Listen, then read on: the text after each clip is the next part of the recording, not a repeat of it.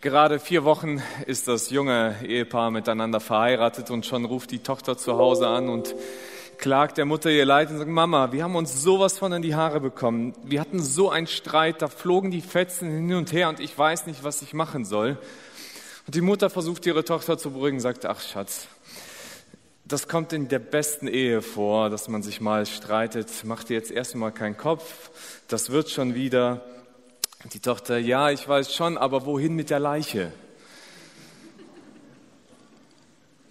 Streit gehört irgendwo zu unserem Leben dazu. Konflikte gehören irgendwo dazu und erst recht in einer Familie. Ob zwischen Kindern und Eltern, zwischen Ehepartnern miteinander, zwischen Geschwistern, die da manchmal mit drin sind. Und ich glaube, es gibt so unterschiedlichste Typen von Menschen, die wir Konflikte austragen.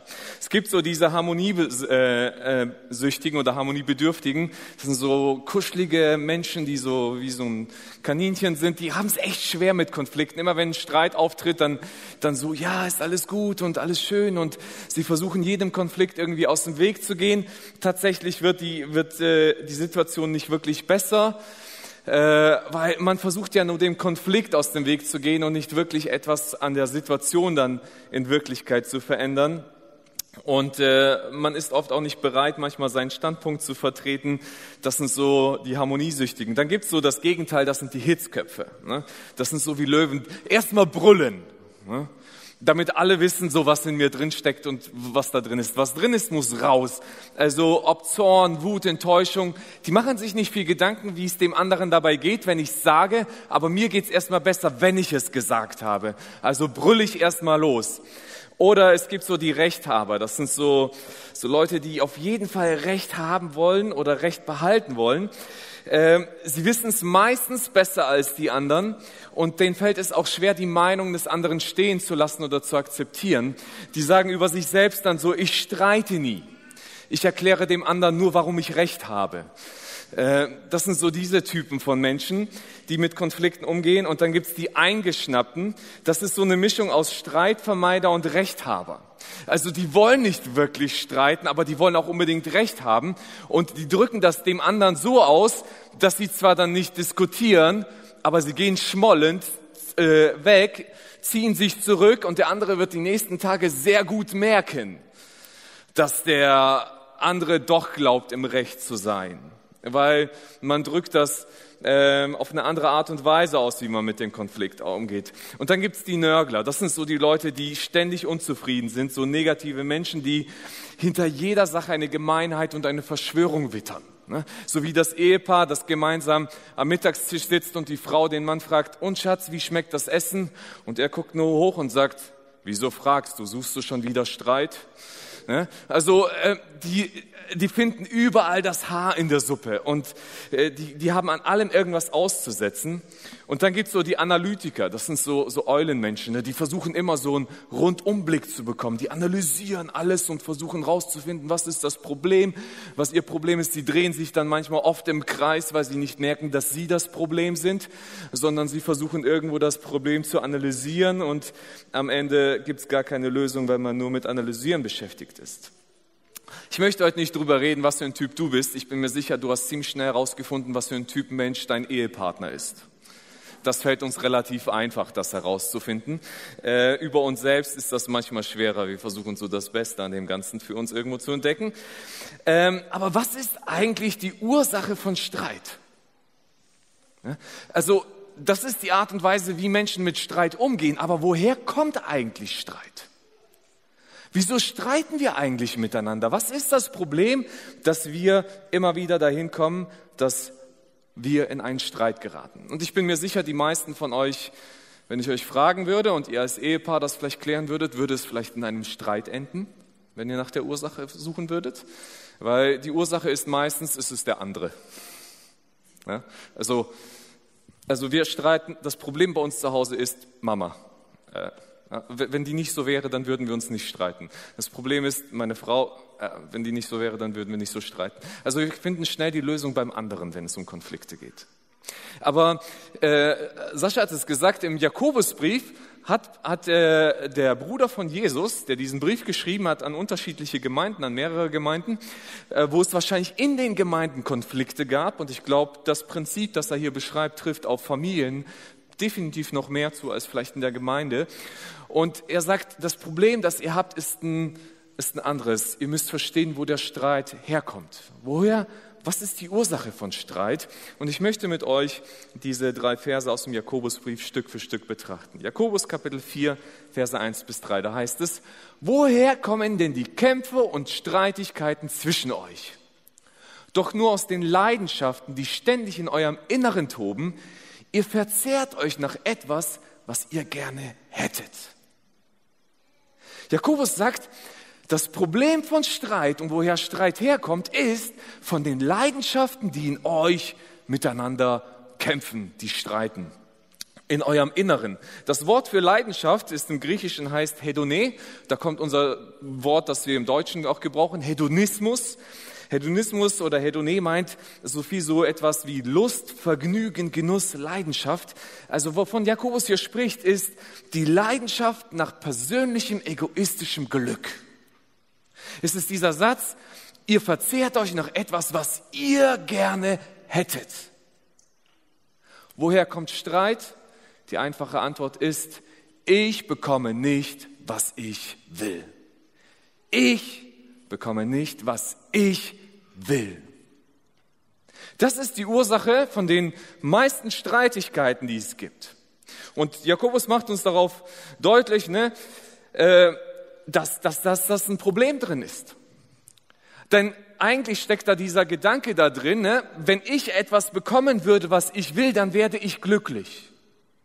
Und was wir tatsächlich machen ist, bei einem Streit, wir legen eigentlich das Glück, das wir uns erhoffen, in die Hände des anderen und geben ihm die Verantwortung und die Schuld dafür, wenn ich nicht glücklich bin.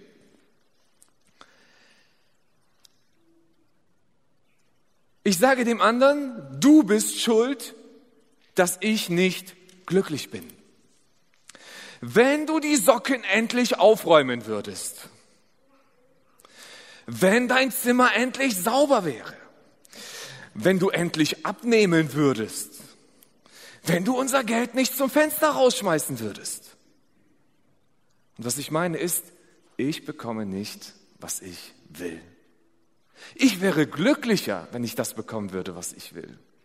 Und ich lege dem anderen so mein Glück hin und sage, du bist verantwortlich, dass ich nicht glücklich bin, weil du bist verantwortlich, weil ich nicht das bekomme, was ich will. Und wenn ich nicht bekomme, was ich will, dann machen wir das, wir fangen an zu streiten.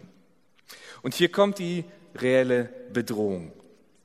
Und zwar, wenn wir etwas nicht bekommen, was wir wollen, was wir uns wünschen, dann kommt es meist zu Folgendem, und das beschreibt Jakobus dann weiter, und er sagt, ihr mordet und seid eifersüchtig. Aber das bringt euch dem ersehnten Ziel nicht näher. Ihr versucht es mit Kampf und Gewalt. Natürlich sagt Jakobus nicht, dass man sich in der Gemeinde jetzt wörtlich die Köpfe einschlägt. Also, dass es Mord und Totschlag gibt. Aber es ist eine gewisse Art von Mord, die da drin stattfindet. Denn wenn ich etwas will, dann bin ich immer bereit, etwas dafür zu opfern. Und das Interessante ist, in der Familie bin ich gern bereit, schnell den anderen dafür zu opfern, für das, was ich gerne hätte. Wir opfern schnell den anderen für die Sache, die ich gerne hätte. Und zwar opfere ich die Beziehung zum anderen. Ich opfere vielleicht das Vertrauen zum anderen. Ich opfere die Liebe zum anderen. Und ich bin bereit, schnell etwas aufzugeben, was, der, was dem anderen vielleicht dient und was gut für den anderen ist, um das zu bekommen, was ich möchte. Wie oft ist es schon passiert, dass Eltern die Persönlichkeit ihrer Kinder geopfert haben, um das zu bekommen, was sie haben wollten. Und wie erwachsene Menschen sich immer noch ständig fragen, was denken meine Eltern darüber? Was wird mein Vater wohl sagen, wenn ich das tue? Anstatt sich zu fragen, was entspricht eigentlich meiner Natur? Und was ist eigentlich, was Gott von mir möchte? Und man ist geprägt von diesem Gedanken, die, die die Eltern vielleicht einen irgendwo hineingepflanzt haben, weil die Eltern irgendwas von mir wollten und es um jeden Preis durchgesetzt haben und die Eltern die Persönlichkeit und die, das Leben ihrer eigenen Kinder vielleicht geopfert haben. Wie oft opfern wir Beziehungen? Wie oft kommt es vor, dass Geschwister untereinander miteinander nicht mehr reden, weil sie in einen Streit geraten sind und diesen nicht mehr lösen wollen? Und sie opfern diese Beziehung, die sie miteinander haben. Wie oft gehen Ehen auseinander, weil man das haben möchte, was man sich so sehr wünscht und dann dem anderen auf jede erdenkliche Art und Weise glaubt, es beizubringen, dass der andere sich ändern muss und man opfert den anderen für seine eigenen Wünsche. Wir sind bereit zur Kampf, für Kampf und Gewalt, damit wir das bekommen, was wir uns wünschen. Wir versuchen den anderen, und das ist dann auf die Art, tolle Art und Weise, ne, oft dann noch manchmal zu verkaufen, dass es eigentlich nicht um uns selber geht. Ne? Ich wünsche mir ja nur das Beste für dich. Ja?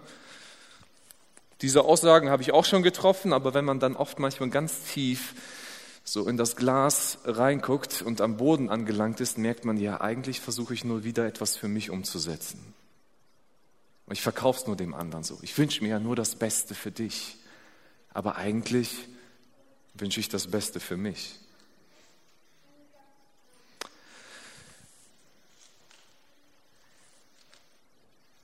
Was ist die Ursache von Konflikten? Ich bekomme nicht, was ich will.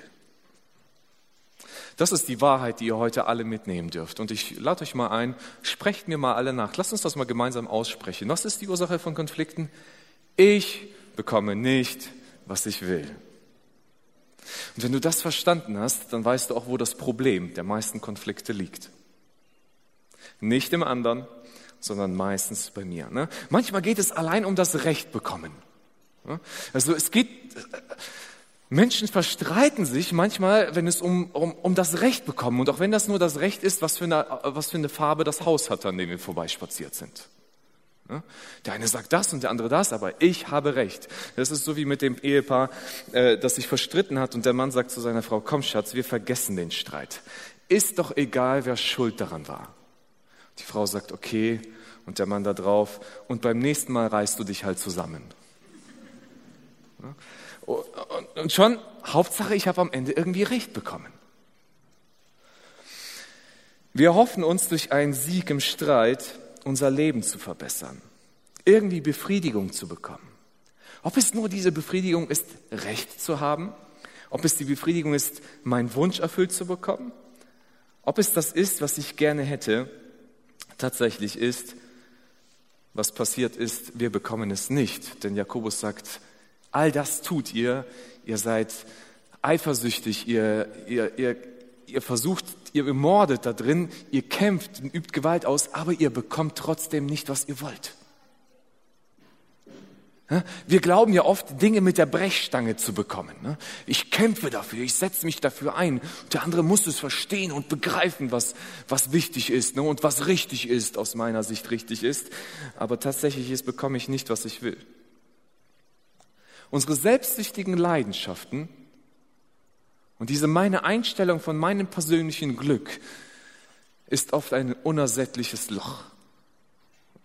Habt ihr schon mal probiert, euch am Abend so satt zu essen, dass ihr die nächste Woche keinen Hunger mehr habt?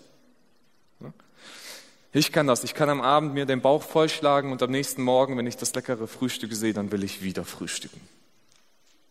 Und so sind diese Leidenschaften und diesen Begierden, die in uns streiten, die mit uns streiten, das ist ein unersättliches Loch. So, ich glaube, endlich habe ich mich durchgesetzt und das bekommen und dann kommt die nächste Geschichte. Ja, das will ich auch noch haben.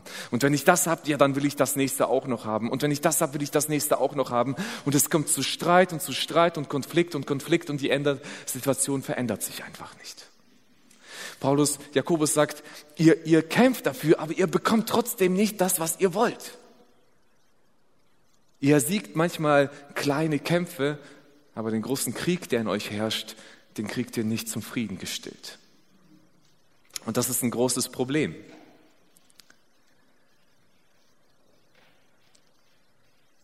Manchmal stellt sich auch die Frage, und ich glaube, die bewegt euch jetzt auch, aber ich bin doch nicht immer schuld an einem Streit. Das stimmt. Aber zum Streiten gehören immer zwei. Und ich glaube, dass es nie dass es meistens so ist, dass es nie zu einem gibt, der zu 100% unschuldig ist und einen, der zu 100% schuld ist.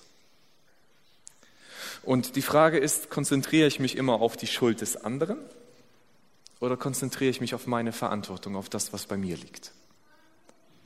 Das, wofür ich verantwortlich bin. Und wenn ich die Verantwortung anfange zu übernehmen, dann muss ich mir Gedanken, wie ich damit, äh, wie ich damit umgehe. Ich möchte mit euch zur Frage kommen, was ist denn die Lösung da drin? Und Jakobus beschreibt uns die Lösung in äh, den Versen, die dann oder in dem Text, wie es weitergeht. Ihr bekommt nicht, was ihr wollt, weil ihr Gott nicht darum bittet.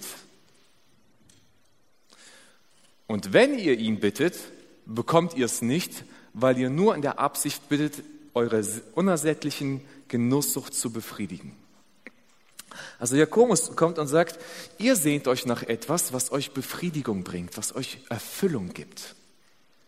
Und dafür seid ihr bereit, alles zu tun, was notwendig ist, auch den Streit und den Konflikt zu führen, um das zu bekommen, was ihr haben wollt. Aber ihr bekommt es nicht. Warum kommt ihr nicht zu Gott und bittet doch darum, dass er euch das gibt, was ihr euch eigentlich wünscht, was ihr eigentlich braucht? Aber wenn ihr dann zu Gott kommt, und jetzt warnt er sie, dann kommt ihr oft mit der falschen Haltung zu Gott und ihr kommt und, und wollt von Gott wieder nur eure unersättliche Genusssucht befriedigt bekommen. Ich muss schon richtig bitten. Wenn ich zu Gott komme und sage, Vater, Jesus, ich wünsche mir endlich mehr Geld. Ich will mehr Macht, ich will mehr das Sagen haben in der Familie. Ich will mehr Sex bekommen. Oder ich möchte, dass meine Kinder endlich das tun, was ich äh, sage. Ich will, dass mein, mein Mann tut das, was ich will. Ich will, dass meine Frau sich endlich verändert. Und dann kommen wir und bitten die ganze Zeit selbstsüchtig, weil immer ich im Fokus steht und sagt, ich möchte haben. Und eigentlich sagen wir Gott die ganze Zeit und klagen ihm, Gott, ich bekomme nicht, was ich will. Und Gott wird dir dann vielleicht antworten und sagen, ja, hast du schon mal überlegt, dass deine selbstsüchtigen Wünsche dir eigentlich nicht das geben, was du dir eigentlich wünschst und was du eigentlich brauchst? Und dass du vielleicht mal dein Bitten und deine Haltung verändern müsstest. Und ich glaube, das ist ein großes Missverständnis unserer Zeit, in der wir heute leben. Wir verbinden oft Dinge mit Leben. Ne? Macht, Spaß, Geld, Sex, Ordnung. Ordnung ist das halbe Leben. Ne? Ich glaube, viele Konflikte in der Familie passieren aufgrund von, es gibt nicht genug Ordnung für den einen oder für den anderen. Stolz und so weiter. Und ich kann diese Liste fortführen. Und ich sage, wenn ich das habe, dann, das ist Leben. Das gibt mir Befriedigung. Und tatsächlich ist das nicht Leben. Das ist ein großer Irrtum, dem wir heute aufsitzen. Und die Bibel lehrt und zeigt uns ganz klar, was eigentlich Leben ist, ist Gottes Leben. Gott ist Leben. In Johannes 14,6 sagt Jesus über sich selber, ich bin der Weg und die Wahrheit und das Leben. Niemand kommt zum Vater denn durch mich. Wenn du wirklich Leben haben möchtest, wenn du wirklich innere Befriedigung haben möchtest, wenn du Erfüllung haben möchtest, dann liegt das Ding nicht, dass der andere dir nicht das gibt, was du nicht, äh, was du haben möchtest, sondern das Ding ist, dass du eigentlich etwas nachjagst und nacheiferst, was in dir drin steckt, was aber nie gestillt werden kann. Und du jagst danach und du suchst es und du kriegst es am Ende nicht. Weil du wie so ein Mann, der Schiffbruch erlitten hat, in einem Boot sitzt und um dich ist herum alles voller Wasser und du hast Durst. Und dann fängst du dieses Wasser aus dem Meer an zu trinken, Salzwasser. Und es stillt erstmal für den Moment den Durst. Aber was Salzwasser tatsächlich macht, ist, es ist so salzig, dass es dir eigentlich deinem Körper Feuchtigkeit, Flüssigkeit entzieht. Und du verdurstest beim Trinken. Und das ist das, wenn wir unseren selbstsüchtigen, unseren, unserem eigensüchtigen Genuss nachjagen. Wir, wir glauben, es befriedigt immer für den Moment und für den Moment fühlt sich das schön an, aber eigentlich macht es mich immer durstiger und immer leerer.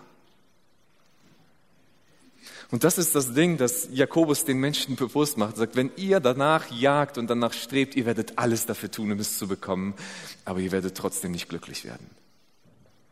Es wird euch trotzdem nicht befriedigen.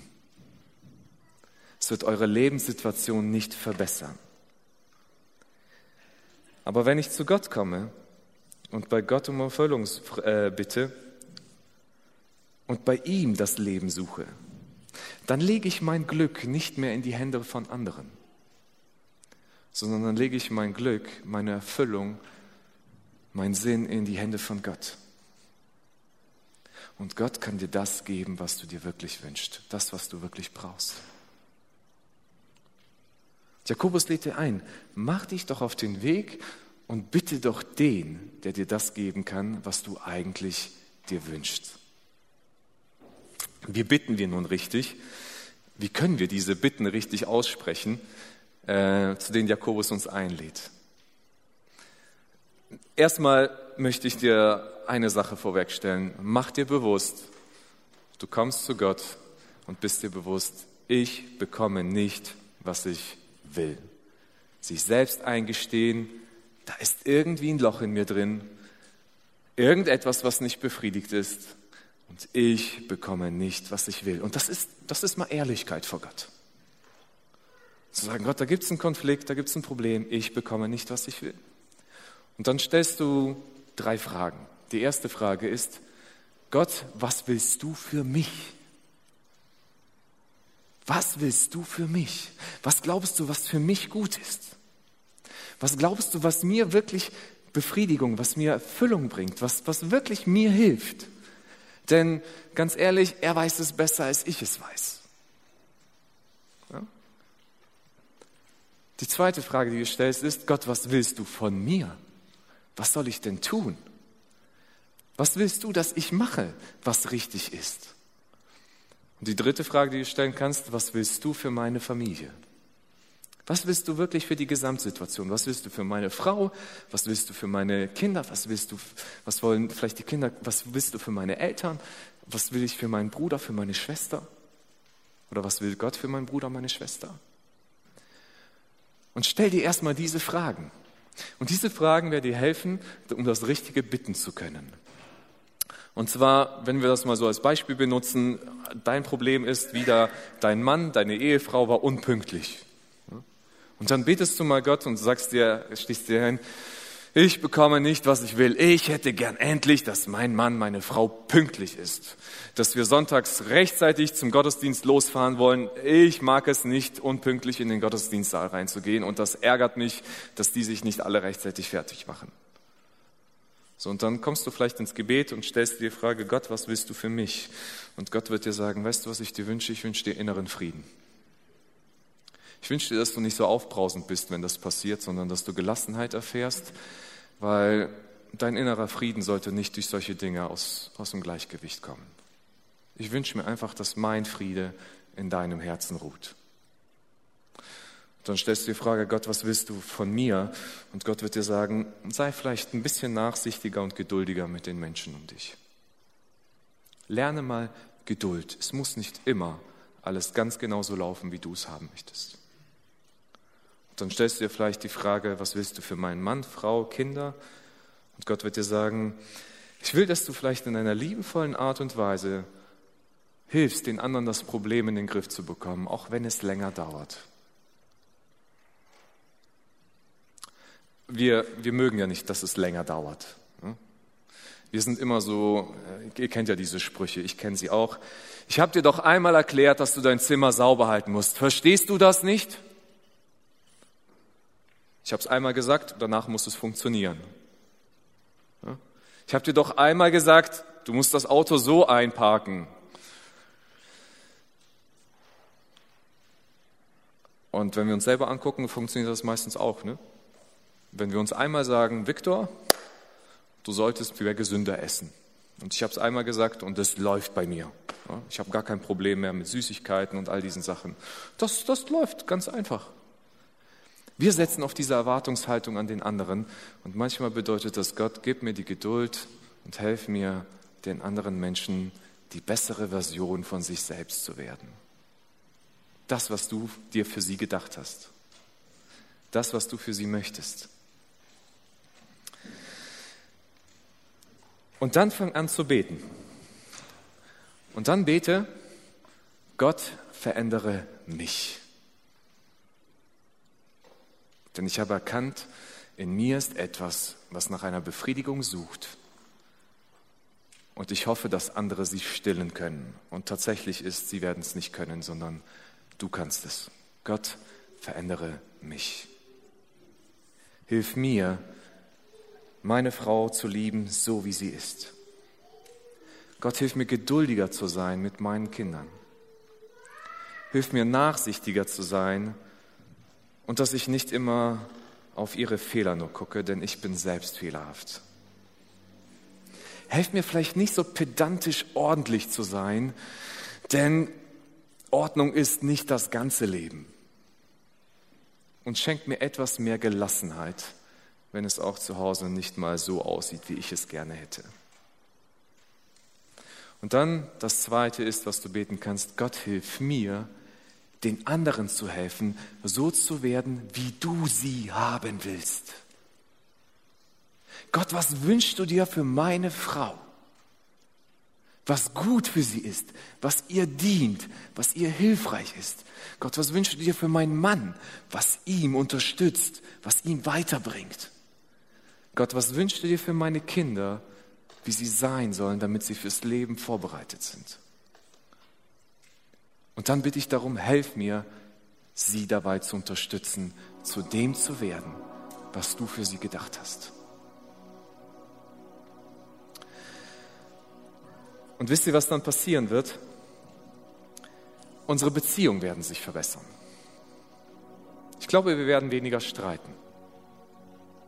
Es wird harmonischer, wenn alle sich in der Familie fragen, was ist eigentlich Gottes Wille für unsere Familie?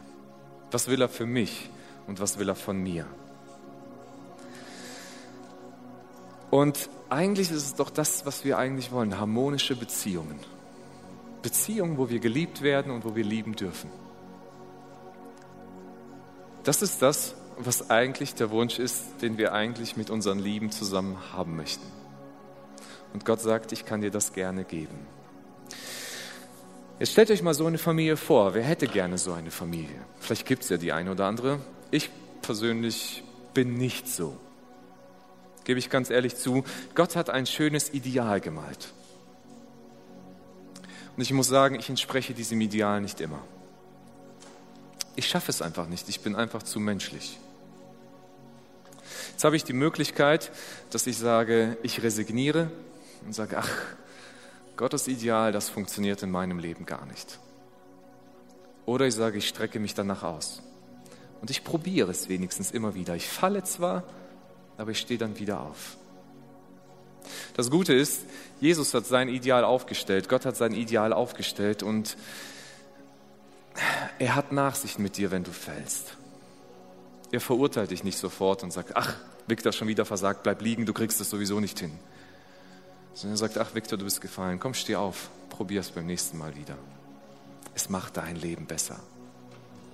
Und das wünsche ich mir für dich, dass dein Leben besser wird.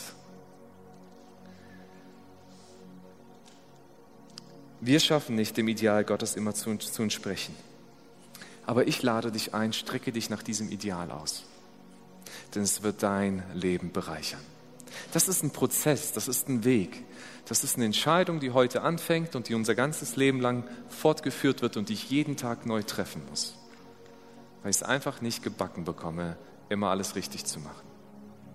Aber desto mehr ich mich darauf einlasse, desto erfüllter wird mein Leben und ich bekomme eigentlich das, was ich mir sehne. Echtes Leben. Ich fasse nochmal zusammen, einfach mal die Dinge, die, die, wie wir dieser realen Bedrohung von Konflikten in der Familie aus dem Weg gehen können oder wie wir damit umgehen können. Das Erste ist, sei dir bewusst, du hast das Potenzial, die Menschen, die dir nahe sind, zu zerstören. Liebe Eltern, wir haben das Potenzial, das Leben unserer Kinder kaputt zu machen. Lasst uns dessen bewusst sein. Wir können sie lange noch, bis sie aus unserem Haus ausgezogen sind, nachhaltig geschädigt haben, so wie wir mit ihnen umgegangen sind. Du hast das Potenzial, deine Ehe zu zerstören. Du hast das Potenzial, deine Frau zu ruinieren. Du hast das Potenzial, deinen Mann kaputt zu machen. Sei dir dessen bewusst. Ganz einfach, weil dir diese Menschen nah sind. Und was Menschen, die uns nah sind, in unserem Leben für Auswirkungen haben, das wissen wir alle selber. Die größte Verletzung, die entstehen kann in meinem Leben, ist von den Menschen, die mir nahe sind. Nicht von dem, den ich nicht kenne. Das Zweite ist, mach dir bewusst, was ein Teil des Problems ist. Ich bekomme nicht, was ich will. Wenn ein Streit anscheinend aufzukochen, wenn du gerade wütend wirst, wenn du sauer wirst oder dir dein Ehepartner, deine Kinder begegnen mit irgendeinem Konflikt, atme tief durch, hol einmal richtig Luft und dann sag dir selber, ich bekomme nicht, was ich will. Und dann stell die Frage ist, brauche ich das? Will ich das? Damit mein Leben erfüllt ist. Du bist nicht das ganze Problem, aber du bist meistens Teil des Problems. Und wenn der Streit kommt, dann fang nicht an, dich sofort zu verteidigen, sondern übernimm Verantwortung. Stell mir vor, was passieren würde, wenn ein Streit entsteht und du sagst dem anderen, ob deinem Ehemann oder deiner Ehefrau oder deinen Kindern und sagst erstmal, warte mal, bevor wir jetzt anfangen zu streiten, ich bin Teil des Problems ich bekomme nicht, was ich will. Und ich muss mir erstmal Gedanken darüber machen, was will ich denn eigentlich wirklich? Was will Gott von mir? Und dann fang an zu beten, dass Gott dir das gibt, was du wirklich brauchst. Und das ist nicht meistens der andere Mensch, dass er sich verändert, das ist oft, dass wir uns verändern. Wenn wir uns darauf einlassen, dann können wir dieser realen Bedrohung an vielen Dingen den Gar ausmachen. Und wir kriegen unser Leben hin, sodass es mehr auf Gott und seinen Willen ausgerichtet ist. Ich lade dich ein, streck dich nach Gottes Ideal aus. Kämpfe für deine Familie, kämpfe für deine Beziehungen. Kämpfe für die Menschen, die Gott dir nahegegeben hat und nicht gegen sie. Denn das wird dein Leben reich machen und nicht umgekehrt. Gott segne dich dabei. Amen.